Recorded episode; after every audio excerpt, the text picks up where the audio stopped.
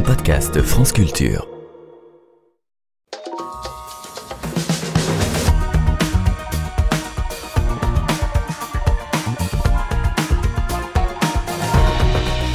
Les vendredis, Entendez-vous l'écho vous propose désormais un nouveau rendez-vous en deux temps. Nous interrogeons pour commencer les chercheurs et les chercheuses sur l'état de leurs travaux et de leurs réflexions sur le monde économique actuel tel qu'il va.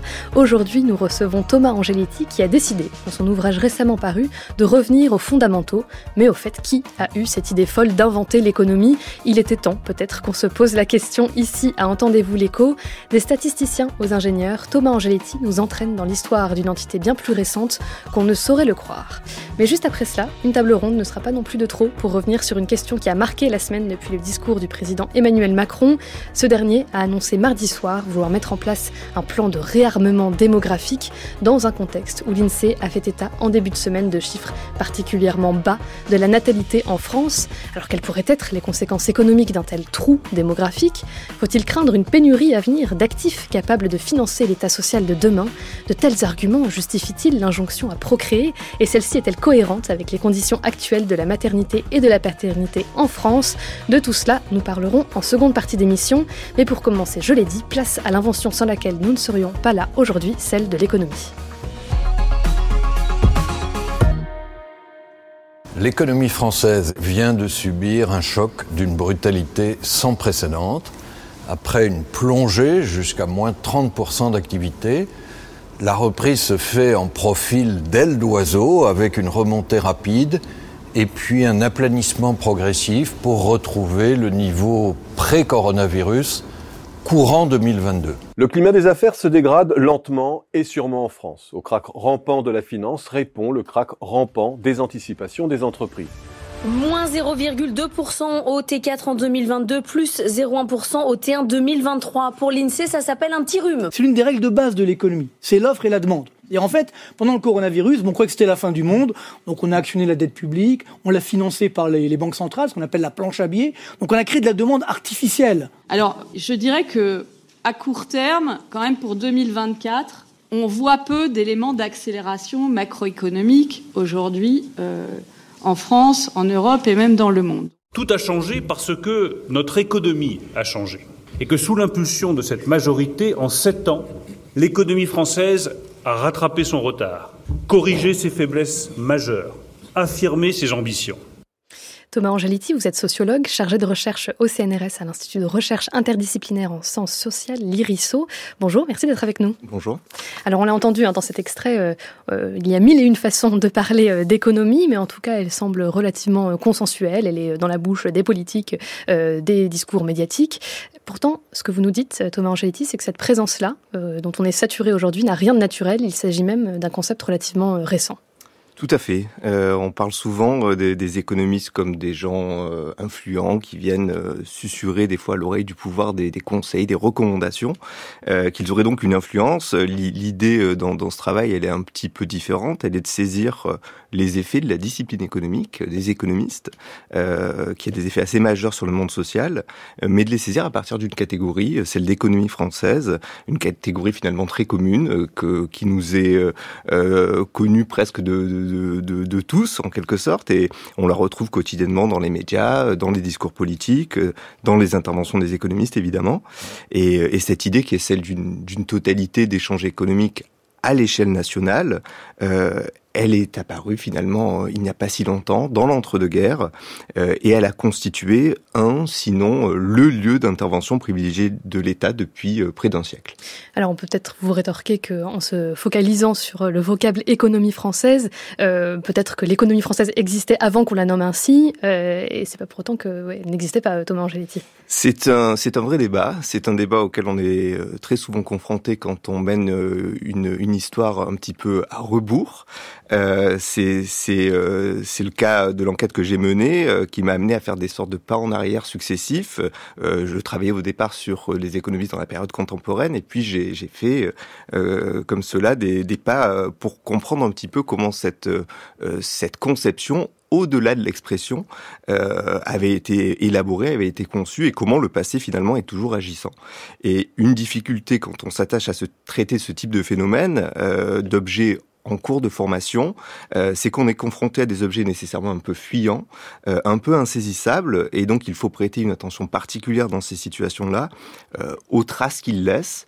Et donc dans mon cas, les traces, elles prennent essentiellement deux formes. Premièrement, des, des, mesures de phénomènes économiques, des formes de quantification, et puis une seconde forme, ce sont les, les questionnements que, que les acteurs de l'époque se posent eux-mêmes face à cette entité émergente, et on sera peut-être amené à y revenir. On va tout à fait parler euh, du rôle de ces économistes en tant qu'hommes, finalement, en tant que personnalité, euh, mais vous parliez d'un objet fuyant, mais essayons tout de même de, de le définir. Euh, il faut peut-être distinguer voilà, ce, dont on parle exactement et qui a fait l'objet de vos recherches. Est-ce qu'on parle de la discipline économique, d'un objet un peu flottant? Je sais que nos voisins anglo-saxons, et vous le dites d'ailleurs dans votre ouvrage, font eux la différence entre economics et économie avec un Y à la fin. Euh, quel est l'objet de votre recherche finalement, Thomas Angeletti Est-ce que c'est l'un ou c'est l'autre ou aucun des deux finalement? C'est euh, l'effet de l'un sur l'autre, c'est-à-dire c'est l'effet de la discipline économique, des économistes et de tous les travaux qu'ils peuvent déployer euh, sur la formation de cette entité qu'on appelle l'économie française, euh, qui apparaît donc dans l'entre-deux-guerres, dans un, une dynamique transnationale. C'est un phénomène que j'observe depuis euh, euh un poste d'observation qui est la France, mais euh, qui se passe dans différents pays. On voit apparaître une économie américaine, allemande, dans des dans des, des, temporalités un petit peu différentes. mais donc c'est bien cette idée que qu'on peut agir sur un objet qui est l'économie en tant que telle et non plus des secteurs euh, d'activité séparés les uns des autres, euh, qui va euh, qui va se construire progressivement et, euh, et c'est ça qui va faire l'objet de, de, de, toute mon attention. Alors vous, euh, vous nous parliez à l'instant de vos méthodes de travail aussi, de la façon dont on peut observer quelque chose qui par essence n'existe pas, puisqu'on parle là d'un concept d'une entité. Et je crois que vous avez choisi de vous concentrer notamment sur les acteurs de cette transformation et de cette, de cette invention-là que sont les économistes. Et il y a quelque chose que j'ai trouvé particulièrement intéressant. Vous parlez de pratiques actives de la part d'économistes qui souhaitent poser sur le débat public, euh, qui ont pu déployer un véritable travail d'intéressement pour associer d'autres acteurs à leur cause. Ce travail d'intéressement, euh, autrement dit, c'est du lobbying de la part des économistes pour reconnaître l'économie en tant que telle? C'est euh, c'est pas c'est quelque chose d'un peu différent du lobbying, mais euh, c'est en tout cas euh, pour que des catégories prennent, pour que des catégories et des pratiques prennent, il faut toujours intéresser d'autres personnes d'une certaine manière. Et donc les économistes, ils vont essayer de faire émerger cette entité, de la pousser dans le débat public, mais pour des raisons au-delà de de de, de l'intéressement, pour des raisons un peu fondamentales, parce qu'ils considèrent pour une bonne partie d'entre eux que la situation euh, de, de, de la France est, est, est, dramatique. Et donc il faut réarmer l'État, il faut réarmer le gouvernement pour pouvoir agir et l'économie est une manière d'offrir un, espace d'intervention euh, un peu nouveau euh, qui va euh, qui va pouvoir ouvrir de, nouvelles possibilités politiques. Alors vous l'avez dit, hein, il n'y a pas de date de naissance exacte de l'économie, mais vous avez mentionné le fait que, cette transformation-là se situait aux environs de l'après Seconde Guerre mondiale, mais on voit déjà les prémices dans l'entre-deux-guerres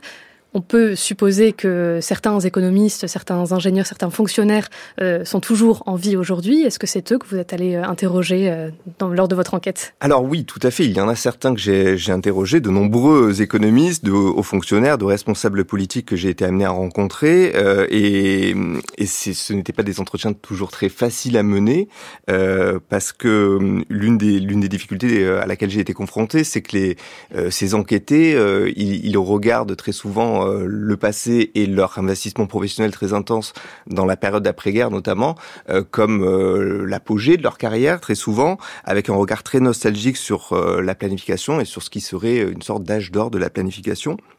Donc euh, c'était une vraie difficulté d'enquête euh, de, de, contourner un petit peu cette vision. Et, euh, et j'ajoute que bon nombre de ces enquêtés, ils ont écrit leur mémoire, ils ont euh, raconté leur histoire, ils ont fait le récit de leur propre singularité dans cette histoire. Et donc quand je les rencontrais pour réaliser, réaliser des entretiens, quelquefois ils me sortaient des passages entiers de leur mémoire qu'il fallait contourner, qu'il fallait qu'il fallait détourner. Et donc pourquoi il était important d'être vigilant par rapport à cette dimension nostalgique euh, Tout simplement parce que cela pouvait contribuer à, à passer à côté d'éléments très importants, avec une tendance à penser, par exemple, que la planification était nécessairement formidable, efficace, démocratique, alors que si on regarde de plus près, on se rend compte que, que les débats n'étaient pas toujours très évidents entre les, différentes parties prenantes, entre les syndicats, les hauts fonctionnaires, les économistes, euh, le patronat, euh, que certains syndicats ont pu être exclus à certains moments de la planification, qu'ils s'en sont retirés à d'autres.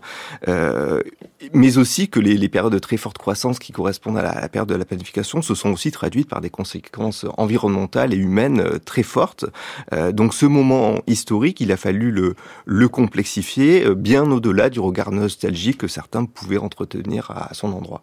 Donc on le comprend, cette histoire de l'invention de l'économie française n'est pas euh, un long fleuve tranquille, elle est même parfois euh, conflictuelle, mais avant justement cette étape cruciale hein, de la planification que vous évoquiez, euh, il faut peut-être revenir quand même aux années, aux environs des années 20-30, donc ce fameux euh, entre-deux-guerres, à l'époque, euh, se met en place quand même une volonté de comprendre, euh, on va dire, les, grands secteurs de l'économie française qui ne forment pas encore un tout, mais l'idée à cette époque-là, c'est bien de cartographier, d'avoir une cartographie plus ou moins précise, mais quand même d'avoir un, espèce d'état des lieux. Pour, pourquoi on a voulu faire ça à ce moment-là euh alors, et, effectivement, il y a plusieurs développements qui, qui se s'entrecroisent dans cette période assez fondatrice, euh, au confluent d'intérêts à la fois scientifiques, de, de développement institutionnel, euh, mais également de voilà de transformation historique et sociale en cours euh, absolument majeure. Et euh, l'un de ces développements, ce, ce, sont effectivement des pratiques de, de, de, de quantification, une sorte d'envolée statistique, de, presque de frénésie de quantification qu'on peut observer. Euh, d'un côté, du, par exemple, vous mentionnez la, la dimension sectorielle euh, la, volonté d'établir euh, de la documentation statistique sur tout un ensemble de secteurs euh, d'activité à l'échelle nationale. Cette quantification, elle est cependant assez éparse. Il existe bien à l'époque un service de la statistique nationale qui s'appelle la statistique générale de France, l'ancêtre de l'INSEE, mais qui est encore assez peu fourni en termes humains et qui est très instable institutionnellement. Et il n'y a pas encore, euh, jusqu'à jusqu'aux années 30, il n'y a pas encore de véritable ministère de l'économie. Et une deuxième, euh, une deuxième euh, dynamique de quantification que je pourrais mentionner, ce sont toutes les réflexions sur euh, sur les cycles qui se développent dans l'entre-deux-guerres également, euh, avec cette idée que, donc là plutôt sur l'activité privée, que les mouvements économiques vont être vus et étudiés progressivement comme des mouvements un peu spontanés, autoproduits, qu'ils auraient en quelque sorte leur propre dynamique. Euh, et on va penser à, on va commencer à penser que, que l'économie à l'échelle nationale a un comportement euh, cyclique, qu'elle est croissante à certains moments et puis qu'à d'autres, elle peut dépérir. France Culture, entendez-vous l'écho Aliatovine. Alors on parlait du poids des chiffres hein, et de cette grande opération de recensement euh, finalement qui a eu lieu euh, un tout petit peu avant les, les années 30. Euh, cette période, c'est aussi euh, celle où on voit quand même de, de grands plans se mettre en place, en tout cas une certaine vision de l'économie, alors pas que en France, euh, mais il y a aussi un aspect théorique qu'il faudrait peut-être pas négliger. Vous parlez dans votre ouvrage euh, de l'influence de Keynes finalement dans cette idée euh, de mettre en place des politiques keynésiennes et donc à partir de ce moment-là, on peut se dire si on a une vision de ce, que, ce qui devrait être bon pour l'économie d'un point de vue théorique, c'est qu'on sait ce à quoi elle correspond d'un point de vue très factuel, Thomas Angeletti. Alors effectivement, c'est dans, la période des années 30, on assiste à, à toute une réflexion théorique dont Keynes va participer. Euh, il, va, il va y participer, mais en France, on peut dire qu'il y a, on, on, a souvent tendance à associer à Keynes une sorte de, euh, de, de, de responsabilité oui. très importante et, et, euh, et, un peu de priorité dans, dans, dans l'analyse de, ce, de, de, ces questions. Euh, très clairement, il, il, fait partie d'une nébuleuse, mais dont d'autres font aussi partie. Et, et, on va se poser la question, euh, à la fois dans la sphère scientifique, mais également dans des sphères euh, administratives, politiques, de créer des, des, plans. Donc il y a un courant qui se développe dans, les, dans, dans cette période qui s'appelle le planisme, euh, qui est euh, un peu une réaction aussi à la, à la, crise à la fois économique de, de, de, de 1929 et à la crise politique que, que vit la France à cette époque-là. Euh, et donc l'invocation d'une économie française, c'est aussi une manière pour euh, pour ces hauts fonctionnaires, pour ces économistes, de, tenter de, donner de nouveaux outils, de nouveaux instruments pour pouvoir agir et pouvoir reprendre en main euh, la situation, euh, la situation nationale. Donc, est-ce qu'on peut dire qu'à cette époque-là, il y a quand même l'idée de pouvoir euh, euh prévenir et guérir les crises, parce qu'effectivement, on a la crise de 29 aux États-Unis qui se développe en Europe.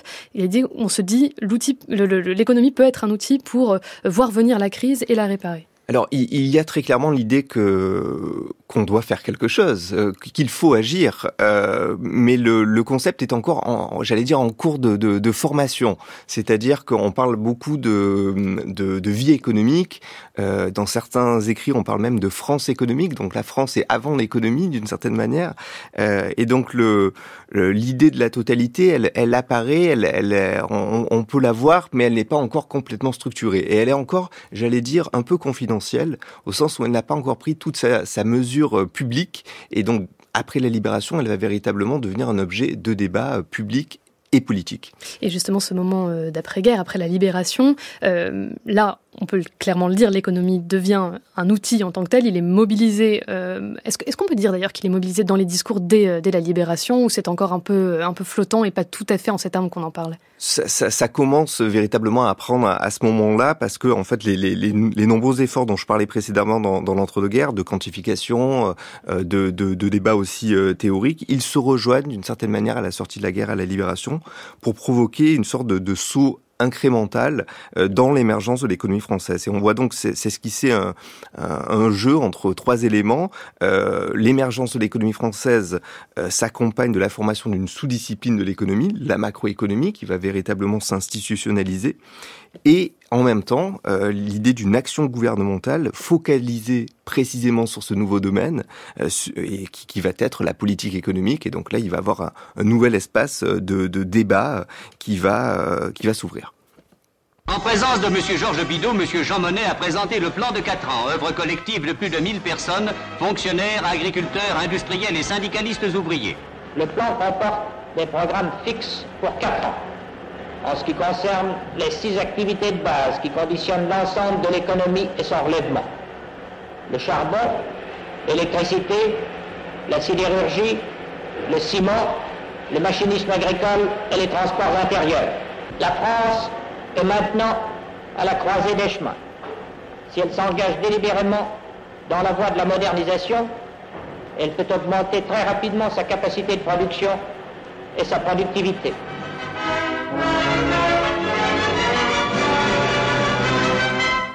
Alors euh, Thomas Angeletti, on a évoqué euh, le poids des chiffres, le poids euh, des personnes aussi, avec les, économistes qui ont tenu un peu à bout de bras aussi la construction de ces statistiques à l'échelle française. Il faut peut-être maintenant évoquer le poids des institutions, et notamment celui du commissariat au plan. On parlait de moment, ce moment fondateur qui a été la libération.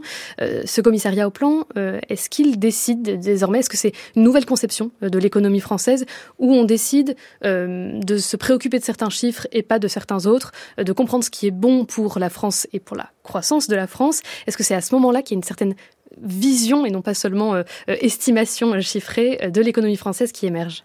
Alors oui, c'est un moment absolument central et le commissariat général au plan, il va, il va jouer un rôle décisif d'une part parce qu'il va réunir en son sein une sorte de, petit microcosme représentatif ou à, à, visée représentative de, certaines parties de la population et donc euh, notamment des, des, représentants syndicaux, des représentants patronaux, des hauts fonctionnaires qui vont essayer de dialoguer ensemble sur un horizon. Alors à, la libération, cet horizon, c'est surtout la reconstruction et puis après quelques années, il va avoir effectivement cette volonté de d'agir euh, dans le temps, c'est-à-dire euh, se donner des, plans à 5, 5 ans.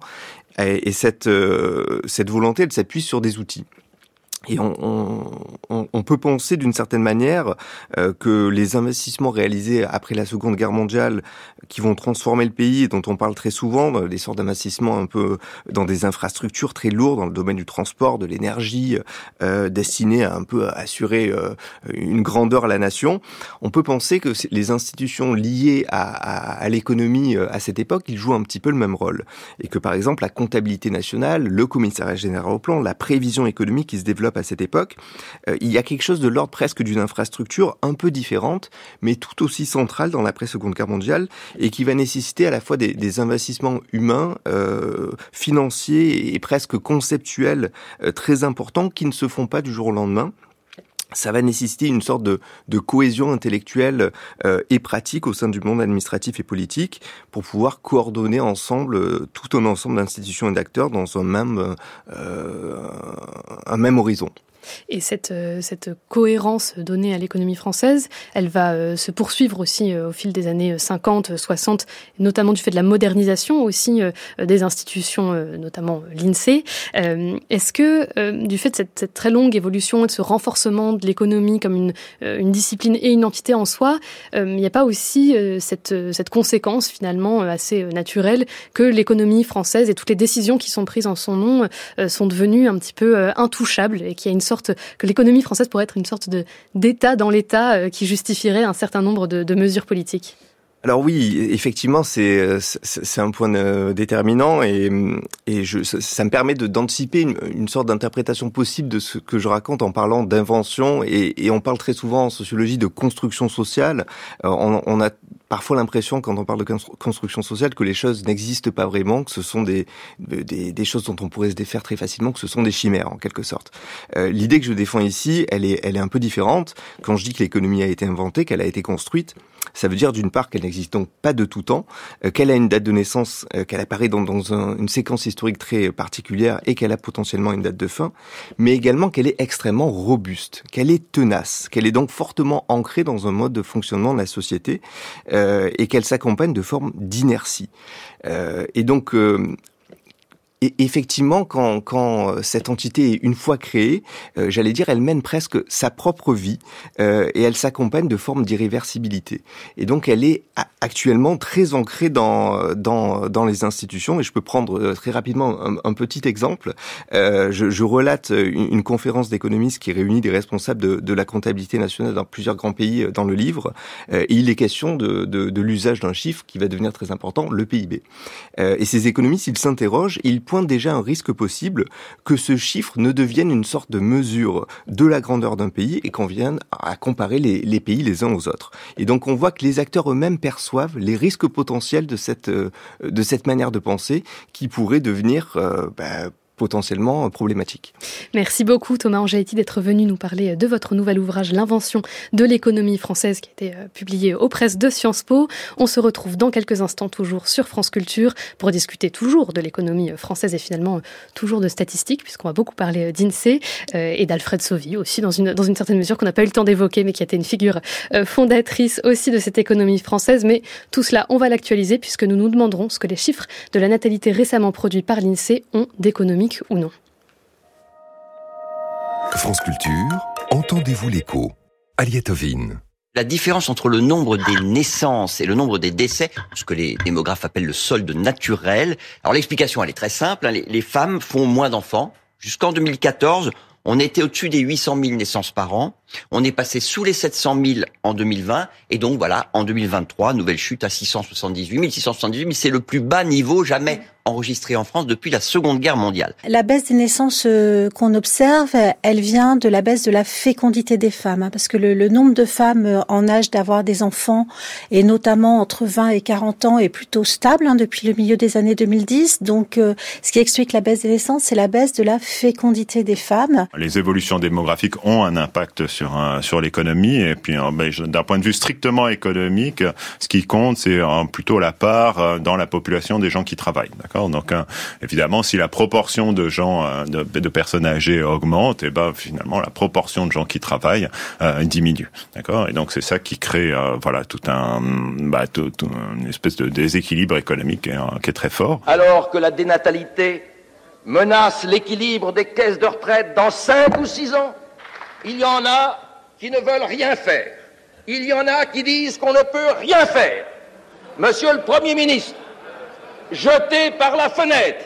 Les sots, les sceptiques et les abdicateurs, ça fera un grand vide, mais nous pourrons travailler. Un grand plan de lutte contre ce fléau sera engagé pour permettre justement ce réarmement démographique. Vous êtes bien à l'écoute d'Entendez-vous l'écho, une émission réalisée par Françoise Lefloc et à la technique aujourd'hui, c'est Élise Le. Nous recevons désormais Philippe Crevel. Vous êtes économiste et directeur du Cercle de l'épargne. Bonjour. Bonjour. Et avec nous également Kenza Tari, vous êtes responsable du pôle égalité femmes-hommes à Terra Nova. Bonjour et bienvenue. Bonjour. Et enfin, pour compléter cette table ronde, nous recevons également Hervé Lebras. Vous êtes historien, démographe et vous êtes directeur d'études à l'école des hautes études en sciences sociales. Bonjour et bienvenue. Bonjour. Alors, on, entendait dans euh, cet extrait euh, euh, de multiples points de vue. on entendait à la fois les chiffres de l'INSEE qui faisaient état hein, du bilan démographique pour 2023 tombé mardi, mais aussi le lien fait régulièrement entre démographie et économie. On entendait aussi un Debré très remonté en 1978. alors là, les conclusions de l'INSEE hein, sont, sans appel, avec 678 000 bébés nés cette année, soit 6,6% de moins qu'en 2022 et 20% de moins qu'en 2010. La France vieillit, c'est incontestable. Euh, Philippe Crevel, la situation est-elle exceptionnelle selon vous? Est-ce qu'elle mérite ce fameux plan de, réarmement euh, démographique? Il y a évidemment une baisse du nombre de naissances. C'est un constat, vous avez dit, donc moins 20% par rapport à 2010. 2010, c'était pas mal. Hein, et monsieur euh, Hervé Lebras, certainement, aura des précisions en la matière l'augmentation qu'on avait connue d'ailleurs au tournant du siècle nous démarquait un petit peu des autres pays européens. Et aujourd'hui, on rentre, on va dire, plutôt dans le rang. On retrouve progressivement la moyenne tout en étant au-dessus de la plupart des autres pays européens. Donc je dirais que la situation française, certes, est moins bonne qu'hier, mais elle n'est pas la plus dégradée en Europe sur le plan économique, évidemment, que l'ensemble des États européens, l'ensemble des pays occidentaux, voire même la Chine, on est rentré dans une phase de vieillissement de la population. Et cela a des incidences sur l'économie. Une population vieillissante, c'est une croissance potentielle, c'est-à-dire la croissance que l'on peut avoir sur le long terme qui est plus faible. Et donc, évidemment que c'est un souci parce que on a à financer les dépenses de retraite, les dépenses de santé, de dépendance, et puis la transition énergétique, c'est important également. Et donc, c'est un peu plus compliqué quand on a une population active qui euh, est stable ou diminue, ce qui est notre cas à l'heure actuelle. Alors on va revenir hein, sur tous les points que vous venez d'évoquer, notamment euh, de financement euh, de l'État social euh, français, entre autres. mais avant, j'aimerais avoir votre opinion, Kenzatari, ce niveau d'alarme, cette préoccupation politique, bon, qui, on l'a entendu, ne date pas d'hier. Est-ce qu'elle vous semble justifiée à vos yeux sur ces questions de, de démographie? Alors, dire qu'il faut faire des enfants pour la France ou pour préserver notre système de retraite ou que sais-je encore, euh, c'est un parti pris qui est extrêmement euh, conservateur. Euh, cette expression qui a été très commentée de réarmement démographique, c'est une expression qui, qui interroge d'abord quant au rapport au corps des femmes, au ventre des femmes dans un contexte de, de, de recul des droits des femmes en Europe. Et je, je, ne reviens pas sur ce qui se passe en Hongrie, en Pologne et, et en Italie. et ce, ce, ce réarmer, il laisse entendre aussi cette, nostalgie. Euh, maintenant, je dirais quand même que ne pas avoir envie de faire des enfants, quelque part, c'est aussi un indicateur de, perte de confiance euh, en l'avenir et euh, c'est à ce moment-là que la puissance publique peut entrer en jeu. C'est à partir du moment où les gens euh, réfrènent ou restreignent euh, un désir d'enfant. Euh, et c'est là que la, la, puissance publique est compétente pour lever les freins. Donc il y a cette proposition de révision du congé parental. Ok, pourquoi pas? Effectivement, il faut le réviser euh, vu le, le, le, faible taux de recours. Mais il y a aussi différentes raisons que je n'ai pas entendues dans ce discours euh, présidentiel. C'est notamment parce qu'on va revenir dessus dans, dans, un instant. On va décortiquer toutes ces propositions qui ont été mises sur la table et qui ne datent pas d'ailleurs de mardi soir, hein, parce que ça a été l'objet euh, de nombreuses propositions euh, politiques. Mais avant de comprendre la façon dont on peut euh, revenir sur cette situation, il faut comprendre aussi quelles sont ses conséquences et pourquoi on s'alarme à ce point. Hervé Lebras, en tant qu'historien, vous avez un regard sur le temps long. C'est une évidence. Philippe Crevel le disait, en 2010, on était bien. Maintenant, c'est la catastrophe. Est-ce que, du point de vue du temps long, il faut, il faut, il faut se prévenir voilà, de, de trop d'exagération Oui, il faut, il faut exagérer. Il y a, il y a deux choses dans la baisse de fécondité en France. Il y a une baisse lente depuis 2014, assez lente, puisqu'on était à 2 en 2014 et on est en 2021 à 1,8. Et puis ensuite, il y a le décrochage de, l'année dernière. La baisse lente, je pourrais même étendre, elle a, des explications. Le décrochage, c'est plus mystérieux. Et je vais vous donner une indication du côté mystérieux. C'est que on a le même décrochage dans d'autres pays occidentaux, dans la plupart des autres pays euh, d'Europe occidentale, mais un an avant. C'est euh, en Allemagne, euh, aux Pays-Bas, en Suède, dans tous les pays nordiques, et un décrochage aussi important, et même plus important. Hein, en Allemagne, passe de 1,58 à 1,46. Donc, il y a deux, il y a deux choses à traiter. La première, c'est bien oui, il y a un déclin. Je suis d'accord avec vous que on est en train de rejoindre une moyenne européenne. Mon idée est que, une idée euh, assez généralement partagée, c'est que le modèle français de famille euh, est en train de s'estomper. C'était un modèle qui était fondé sur pas de famille à enfant unique. Grosso modo, la famille à enfant unique était mal vue. Euh, ça avait été installé dans l'entre-deux-guerres par ce qu'on appelle euh, le rapport Langevin-Vallon, et c'est euh, une des causes du baby-boom en, en, 1946, c'est-à-dire que on voit disparaître, ou du moins diminuer la proportion de familles euh, sans enfants et avec un seul enfant. Donc, donc c'est ça, une parenthèse qui est sans doute en train de se fermer. On va peut-être aboutir autour de 1,5, 1,6, on n'en est pas loin. Concernant des conséquences, je voudrais quand même dire un mot à propos des retraites, sans pouvoir va... mordre sur votre terrain. Allez-y, allez-y. Eh ben, pour les retraites, pour la question des retraites, mais même pour la question de la politique sociale, c'est pas pour demain, c'est pour plus qu'après-demain, puisque il faudra attendre pour qu'il y ait un effet que les générations creuses actuelles, donc que celles de cette année, arrivent à l'âge entre 20 et 25 ans où elles sont sur le marché de l'emploi et où ils commencent à cotiser. Mais on est tranquille. Alors, bien sûr, on peut dire, faut, faut, bien sûr penser à l'avance, mais on est tranquille pendant au moins une vingtaine d'années et c'est même peut-être un avantage économique parce que euh, sur le court terme, peut-être. Ben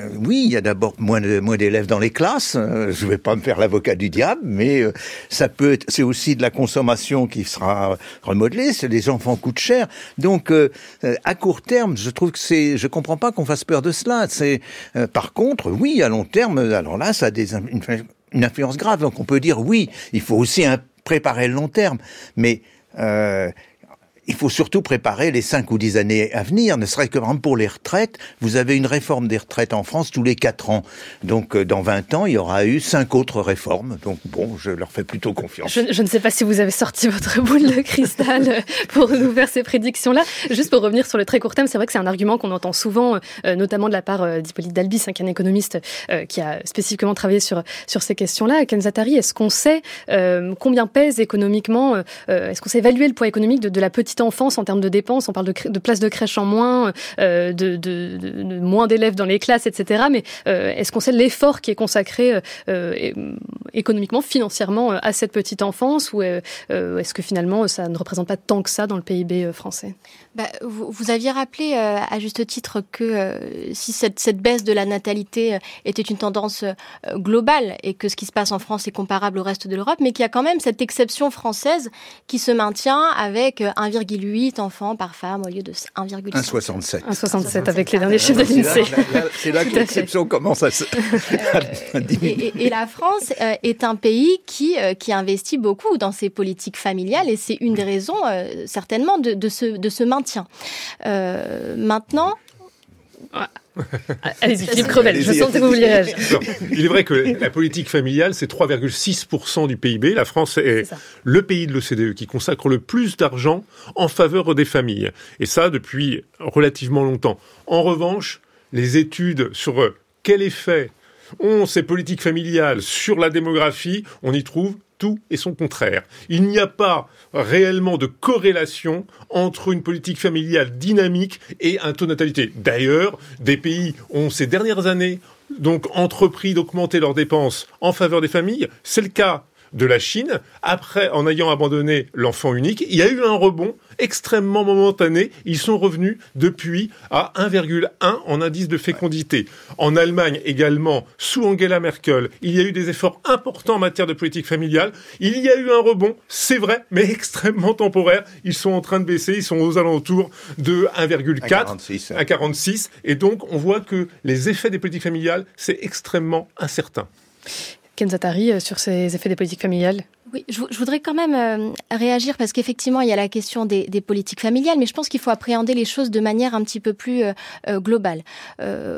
Aujourd'hui, quand vous décidez de, de, de, de, faire un enfant ou de ne pas faire d'enfant, euh, il y a quand même des raisons euh, économiques, des questions de logement, parce que euh, le logement, c'est 30% du budget des ménages. Euh, et il y a aussi, globalement, des enjeux de garde d'enfants. Il y a des enjeux d'aspiration à plus de liberté et plus d'égalité pour les femmes qui n'ont peut-être plus aujourd'hui l'envie de tout concilier ou que avoir un enfant soit un frein à leur carrière. Donc quand je parle de, de, de politique familiale, c'est bien la possibilité de permettre aux familles euh, de pouvoir euh, euh, avoir cette capacité de, de, de, projection et ça, ça se passe à tous les niveaux, à, tout, à tous les, ça croise tous les champs de, de l'action publique. Et ce que je voudrais surtout euh, euh ajouter, c'est que compte tenu de ces évolutions euh, démographiques, euh, il faut aussi peut-être investir dans des politiques publiques et des politiques familiales qui sont adaptées aux réalités du monde d'aujourd'hui, avec des formes familiales qui se diversifient, des trajectoires conjugales qui se diversifient euh, aussi tout au long de la vie. et donc c'est une réflexion à mon sens, qui est à, qui est à mener. Oui, mais vous partez de. Hervé Lebras, allez-y. Oui, vous, euh, vous partez de, au fond de l'idée qu'il faut euh, que la, la, natalité remonte d'une certaine Alors, manière, ce qui n'est pas du question. tout. Hein et deux, je... ce dont vous avez parlé avec quoi je suis tout à fait d'accord, qui d'ailleurs résume les causes de la baisse, une partie des causes de la baisse de fécondité. Mais là, ce dont vous avez parlé, je dirais, c'est une politique sociale. C'est une politique envers l'enfant, c'est une politique envers euh, la réduction des différences entre les hommes et, et les femmes. Mais ça n'a pas été une politique nataliste. C'est un la question question est une question sociale. C'est ce que j'ai dit. C'est pas, bah, pas on pouvait le prendre comme tel, si le, vous voulez. C'est-à-dire, je pense que dans ce que vous avez dit, c'était pas entièrement neutre du point de vue de, de la fécondité. Hervé Lebras, je vais, je vais, peu, je vais profiter oui. du fait que vous ayez euh, souligné le fait qu'on ne sache pas si cette, finalement, cette euh, incitation à renouveler, on va dire, le nombre d'individus euh, potentiellement actifs plus tard est légitime ou non. Philippe Crevel, on le sait, enfin, les chiffres le montrent, la France vieillit, c'est ce que je disais en, en, en introduction, et ça, c'est nécessairement un défi défi euh, économique, en tout cas c'est ce que vous nous disiez un peu plus tôt, euh, puisqu'en 2040, un Français sur trois aura plus de 60 ans, euh, et ça, ça a des conséquences que l'Institut Montaigne a tenté d'évaluer. Dans une note signée du politologue Bruno Tertrais, il estime que du fait de ce vieillissement, les dépenses de santé publique ne pourraient qu'augmenter, et c'est une, une, augmentation de l'ordre de 2,5 points de PIB entre 2010 et 2060, c'est considérable. Est-ce que ça, c'est une matière à inquiétude selon vous, Philippe Crevel? Les chiffres de l'Institut Montaigne euh, donc sont euh, évidemment euh, donc euh, établis. la situation, on va dire, des retraites aujourd'hui et jusqu'en 2040, elle n'est pas liée évidemment aux enfants qui sont nés aujourd'hui ou qui ne sont pas nés aujourd'hui plutôt. Ils sont le, la conséquence des enfants qui ne sont pas nés il y a 25 ans, voire plus. Donc on a une situation en matière de pyramide des âges hein, qui est simple il y a le baby-boom des années 1945 jusque dans les années 70 qui se transforme 60 ans plus tard en papy-boom, sachant qu'entre-temps, la natalité a euh, reculé. Donc évidemment, ça pose des problèmes de financement en matière de retraite qui obligent des réformes régulières et on va continuer à en faire sans nul doute et ça pose des problèmes sociaux, économiques, à savoir comment on peut améliorer l'employabilité donc des seniors au travail pour améliorer le taux d'emploi et avoir des cotisations sociales, avoir de la valeur ajoutée et avoir moins de dépenses de retraite. Donc ça, c'est un problème social. Et puis, donc, la politique, je dirais, familiale, la politique en faveur des enfants, c'est un problème qui est beaucoup plus large. Et là, on travaille sur le long terme. Et c'est vrai que le logement, comme cela a été indiqué, est aujourd'hui un problème majeur pour les ménages. Si on réduit la taille des familles, c'est parce que les logements, on ne peut pas les étendre et que, globalement, pour le moment, on n'a pas de perspective en la matière. Et sur le coût, justement, de ce vieillissement de la population, parce qu'on sait que ça va euh, générer un certain nombre de dépenses, mais aussi de recettes en moins. Hervé Lebras, vous, vous voulez euh, réagir? Oui, parce qu'on est en train de raisonner comme si la France était un pays qu'il n'y avait pas de migration. En et, termes de sol naturel, donc. Eh ben oui. Or, il est temps vous savez, déjà l'année dernière, l'année dernière, dans le, le brochure que, enfin, le, la feuille qu'a publiée l'INSEE euh, tout récemment, on voit que euh, l'accroissement démographique a été pour 47 000 personnes euh, la différence entre les naissances et les décès, et pour 100, un peu plus de 160 000 personnes pour le solde migratoire. Donc le solde migratoire, c'est 4 cinquièmes de l'augmentation. Et les pays européens vivent sur cela. Ce que je veux dire, euh, prenez, à l'Allemagne. Oui. Prenez l'Allemagne. L'Allemagne, elle est à autour entre 1,4 et 1,5 de fécondité, sauf le petit épisode de 2-3 ans euh, liée à la politique de, euh, de Merkel. Oui, elle est retombée à son niveau euh, euh, au fond. Donc elle est très en dessous en termes de, de renouvellement, Euh, mais du fait de l'immigration qui est importante en Allemagne, qui a d'ailleurs, par exemple, été très importante, après la chute du mur, 4 millions d'Allemands ethniques sont euh, entrés en, en Allemagne, puis ensuite il y a eu la crise des réfugiés avec l'affaire syrienne, et du coup, l'Allemagne est plus dynamique que la France d'une certaine manière, c'est-à-dire sa population augmente plus vite que, que la France malgré sa très faible fécondité. Donc la question est très très très très fortement entre fécondité et migration, et si vous me donnez un instant, il y a un moyen très simple de le dire, si de le montrer, les migrants qui arrivent sont très jeunes. En, en moyenne, ils ont entre 20 et 30 ans. Donc, ils s'ajoutent aux générations d'enfants qui sont nés il y, a, il y a 20 ou 30 ans. Et si vous avez 700 000 naissances et puis 140 000 migrants, c'est pas beaucoup, ça vous fait 20% de plus et votre euh, indice remonte de 1,67 à 2. Le- Philippe Crevel. L'indice de fécondité de l'Allemagne, sans prendre en compte les réfugiés et les migrants de ces dernières années, ne serait pas de 1,4, il serait euh, plutôt de 1,3, voire 1,2. Donc évidemment, parce que c'est un apport de population jeune qui donc a des enfants, et évidemment, cela contribue à l'augmentation. Ils ont, d'ailleurs, c'est assez intéressant, c'est qu'au début, ils ont un peu plus d'enfants que la moyenne euh, donc euh, des habitants, et très rapidement, ils arrivent au même indice que le reste de la population. Il y a une convergence des euh, populations donc d'origine immigrée. Oui, mais même si, même au fond, quelle que soit leur fécondité, de toute façon, ils augmentent la génération à dans laquelle ils arrivent, donc y compris pour la population active ou pour les retraites. Mais donc Philippe Crevel, vous diriez que ce qui se passe en Allemagne, le modèle finalement allemand euh, im- d'immigration, euh, c'est ce qui euh, permettrait de sauver une partie euh, de l'économie française euh, à terme? Qu'on est devenu dépendant finalement de ce solde migratoire euh, positif Je, je n'aime pas le terme dépendant. Oui. Euh, je dois avouer que nous sommes donc la France a toujours été un pays d'accueil. Euh, premièrement parce que la France a connu un processus de, de dénatalité fort dans l'entre- l'entre-deux-guerres, lié à la Première Guerre mondiale, et puis certainement une vision un petit peu donc sombre de l'avenir.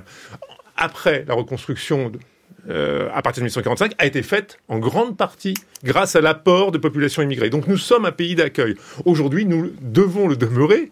Et c'est vrai que face aux pénuries de main-d'œuvre, hébergement, restauration, santé, et demain, avec les retraites, avec la dépendance, nous aurons besoin d'un grand nombre de personnes donc capables de travailler au profit des retraités. Donc sans immigration, évidemment que nous aurons des problèmes. Et donc il faut reconnaître l'apport. Et d'ailleurs, même les gouvernements réputés d'extrême droite, comme en Italie, sont en train de changer d'avis. Madame Meloni a indiqué clairement que il serait peut-être nécessaire d'avoir des immigrés parce que l'Italie est dans une situation bien plus délicate que la France sur le sujet. Elle a ouvert 450 000, euh, 450 000 postes.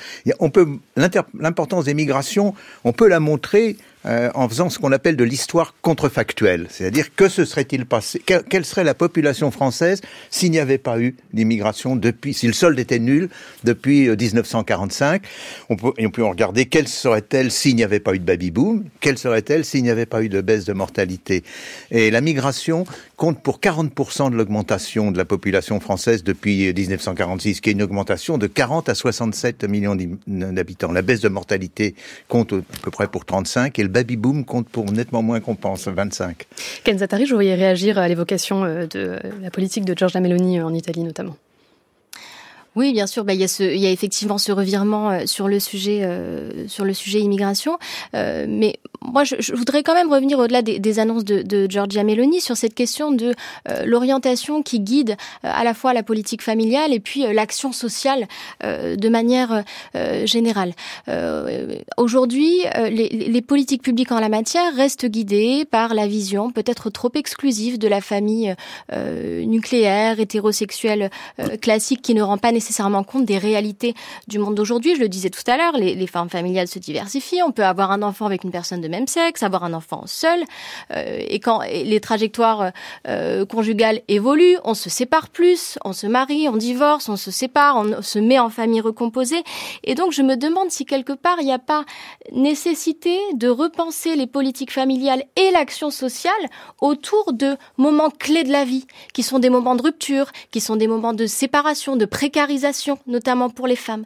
Euh, et, et d'ailleurs, ça s'applique aussi à la question de l'allongement de l'espérance de vie, parce que ça va peser très lourd, évidemment, sur, sur les finances publiques, ce sujet du bien vieillir. Et il faut aussi pouvoir euh, renforcer la prévention, renforcer le soutien aux aidants. Donc, euh, pour moi, il y a, y a, quand même ce, ce, sujet de moment clé de la vie qui Alors, est impensé aujourd'hui. Justement, euh, sur euh, la question de l'allongement de la durée de vie et potentiellement euh, en bonne santé jusqu'à un certain point, puisqu'on vieillit, enfin on meurt de plus en plus vieux euh, en France. Vous évoquiez, Philippe Crevel, la question de la dépendance. Une cinquième branche euh, a été créée en 2020 euh, à la Sécurité sociale sur ces questions de dépendance, justement, qui vont représenter des coûts aussi à, à, assumer. Philippe Crevel, est-ce que c'est une façon suffisante, cette, cette cinquième branche, de faire face à, à ce risque ce n'est pas évidemment la création de la cinquième branche qui résout l'ensemble du problème de la dépendance. Ce serait trop facile. Trop facile, effectivement. Le problème, évidemment, c'est les moyens qui sont attachés au financement de la dépendance et l'organisation que l'on y met derrière.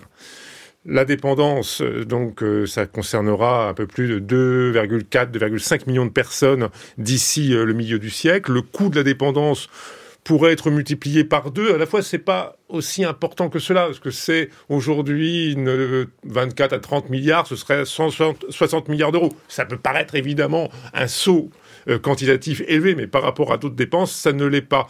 Et le service de la dette, par exemple, c'est 70 milliards d'euros aujourd'hui, hein, à titre d'exemple.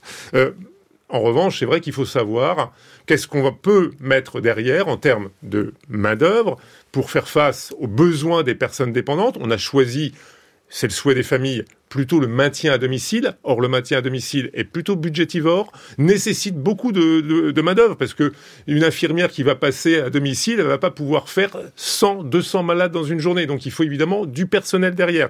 Et donc, on revient aux pénuries de main-d'œuvre, à la nécessité de former, d'avoir une population suffisante. Et donc, ce sont ces enjeux euh, qu'on doit résoudre d'ici, on va dire, euh, quasiment demain ou après-demain.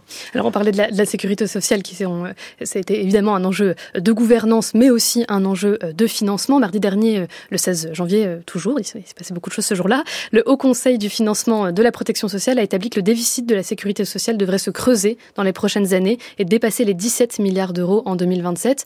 Euh, qui va financer cela Hervé Lebras, c'est la question.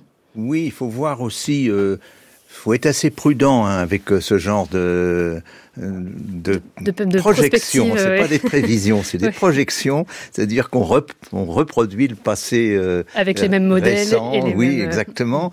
Et on peut avoir des surprises.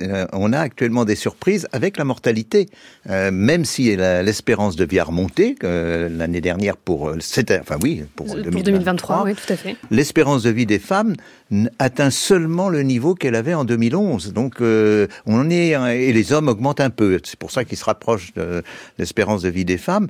Mais maintenant, il y a beaucoup de travaux en France et à l'étranger qui tablent sur euh, une stabilisation de l'espérance de vie, c'est-à-dire que il y a des travaux qui disent oscillation, et c'est assez vraisemblable pour l'instant. Ça va durera peut-être pas très longtemps, mais une partie des projections pessimistes en matière de sécurité sociale, et j'étais intervenu sur la question des retraites, est fondée sur l'idée que l'espérance de vie va continuer à progresser au même rythme qui a été très rapide entre 1975 et, et 2010 à peu Ce qui près. sont difficilement concevables. Pas le cas. Oui. Quand vous faites des graphiques, vous voyez bien que ça progresse un tout petit peu quelquefois. Mais ça aussi, comme je l'ai dit, et c'est pas la France seulement, c'est la même chose en Angleterre, c'est la même chose en Allemagne. Aux États-Unis, il y a même eu une légère baisse et ils sont en dessous de nous comme espérance de vie.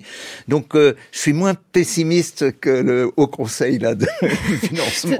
Et enfin, comme ça, on aura peut-être de, de, de bonnes surprises. C'est une bonne façon de, voir les choses. Et cela dit, cette idée euh, aussi de pas forcément pouvoir euh, prévoir et modéliser de façon correcte, euh, elle se retrouve aussi dans l'idée qu'on qui a cette idée qu'en France on sait s'adapter, voilà c'est ce que disait Pierre-Yves Cusset, le chef de projet à Stratégie France. Lui, il, estime que le que le système s'est adapté, notamment celui des retraites que vous évoquiez, Hervé Lebras.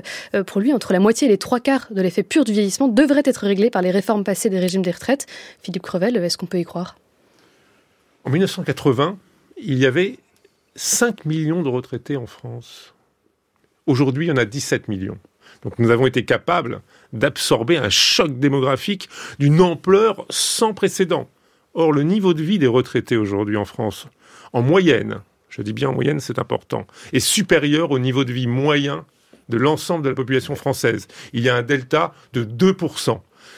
Le nombre de personnes qui sont au minimum vieillesse, c'était aux alentours de 2 millions dans les années 70. 2 millions 700 000 en, en, en nous apporte des 1970, précisions. hein.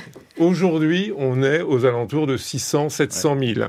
Donc on voit bien que la situation des retraités s'est considérablement améliorée, ce qui ne veut pas dire qu'il n'y a pas de petites pensions, je tiens à le préciser, mais malgré tout, nous avons été capables d'absorber en grande partie le choc. Il nous reste encore quelques marches à franchir, 23, 24 millions de retraités d'ici donc 2050-2060, mais nous avons été capables de nous adapter sans qu'il y ait, contrairement à ce qu'avait dit Michel Rocard lors de la publication de son livre blanc sur les retraites, des gouvernements qui sautent à cause des retraites. Pour le moment, il n'y en a aucun.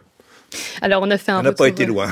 nous, nous précise Hervé Lebras, on a fait un retour dans le passé. J'aimerais qu'on se projette quand même dans, dans le futur et dans une société où il y a euh, un nombre de personnes âgées euh, conséquent. On parle de, je crois, euh, voilà, euh, près de 40% de plus de plus de 65 ans. Je, je Philippe Crevel. Non, non, pas, pas Non, non, non. C'est- Il y a, on, est, à- on doit être à 23% de personnes Et de on plus est de en 65 maximum ans. à Voilà. 29%. Oui. voilà. Exactement. Et Philippe Crevel, euh, vous êtes président euh, du Cercle de l'épargne et en, tant que tel, moi j'aimerais vraiment euh, comprendre ce que ça implique très concrètement en termes de croissance, en termes d'épargne, d'avoir ces comportements de personnes âgées vis-à-vis de leur argent et vis-à-vis de leurs dépenses. Est-ce que ça risque de briser finalement une forme de dynamisme et de capacité à, à dépenser, à investir?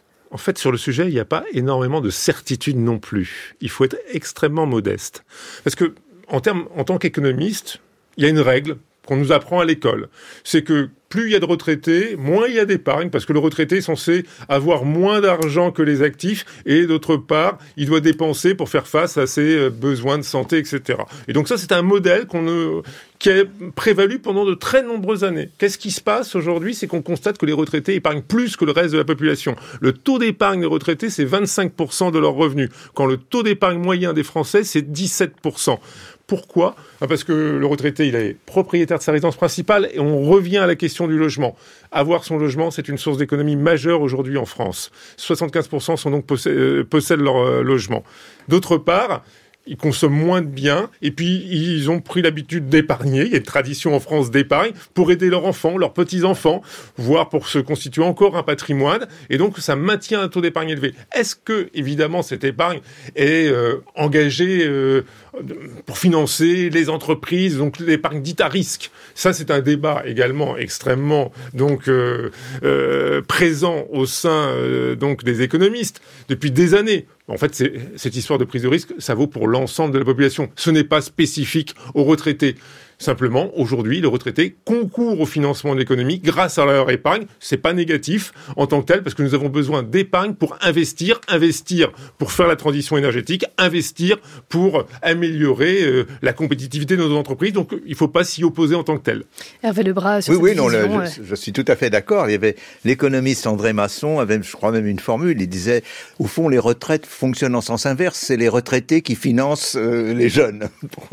Et c'est pas faux. C'est les, les- ils travaillent sur les. Vous avez peut-être, vous l'avez d'ailleurs peut-être reçu. Ils travaillent sur les Pas transferts encore. intergénérationnels qui sont très très importants. Donc, euh, donc effectivement, c'est ces éléments-là dont il faut tenir compte avant de, de dresser un tableau noir de la situation.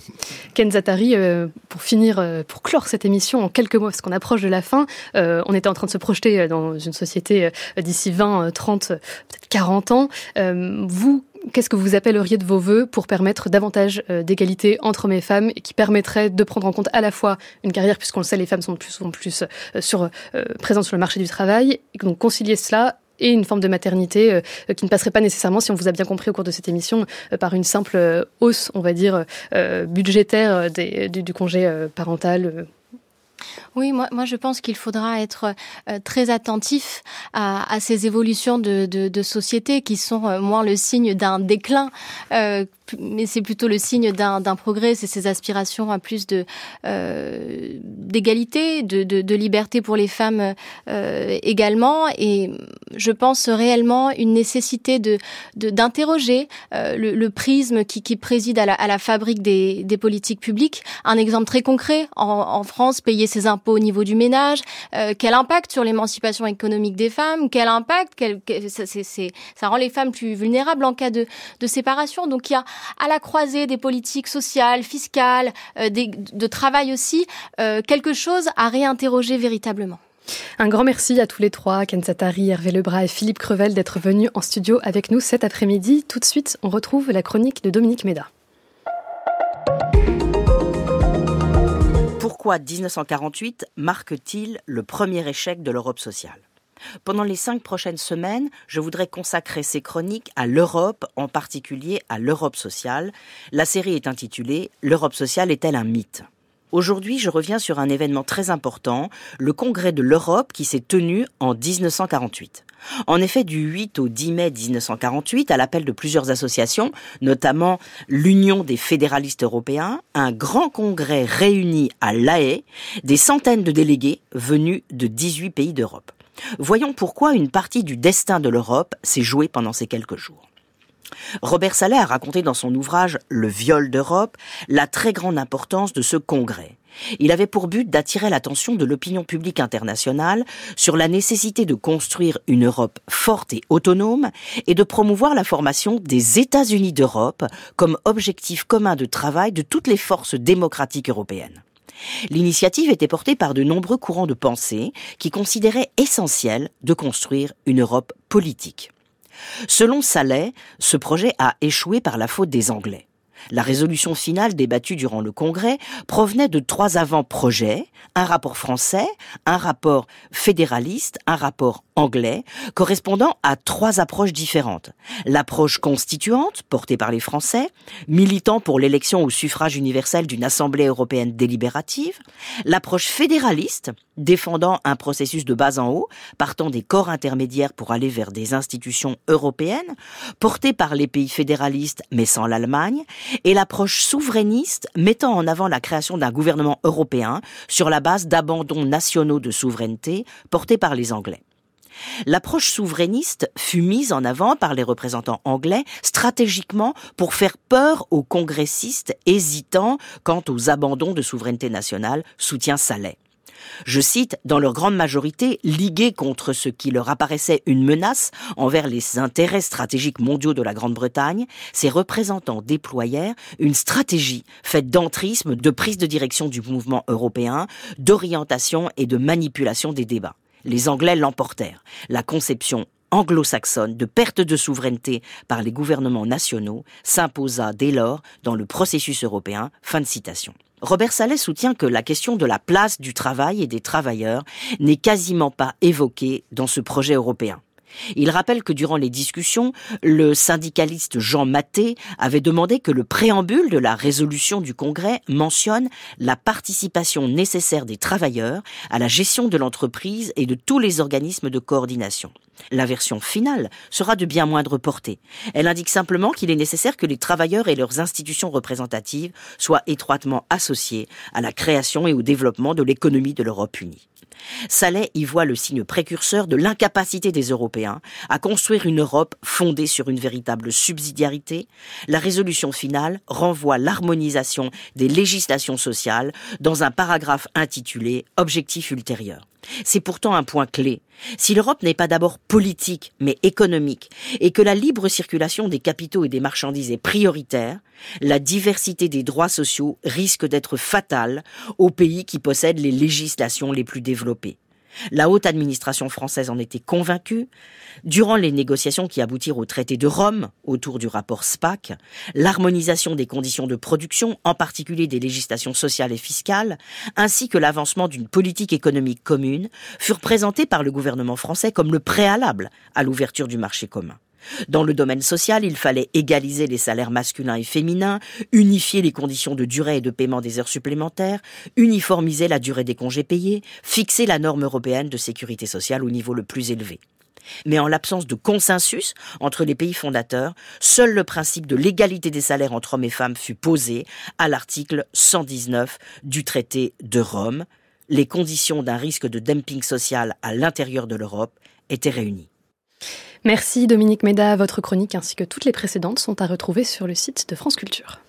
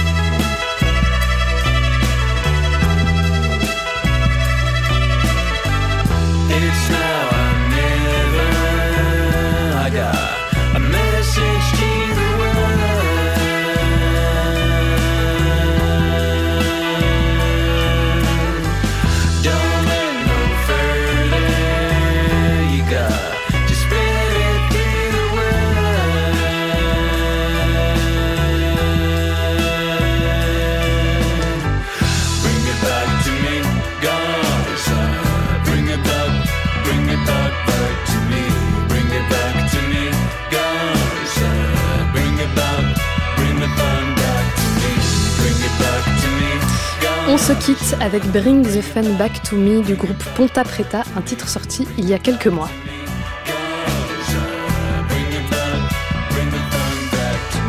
Merci à Léa Sabourin qui a programmé et préparé cette émission et merci à l'équipe d'Entendez-vous l'écho, Diane Devancet, Tina Young, Anouk Millot et Mathilde Planchon.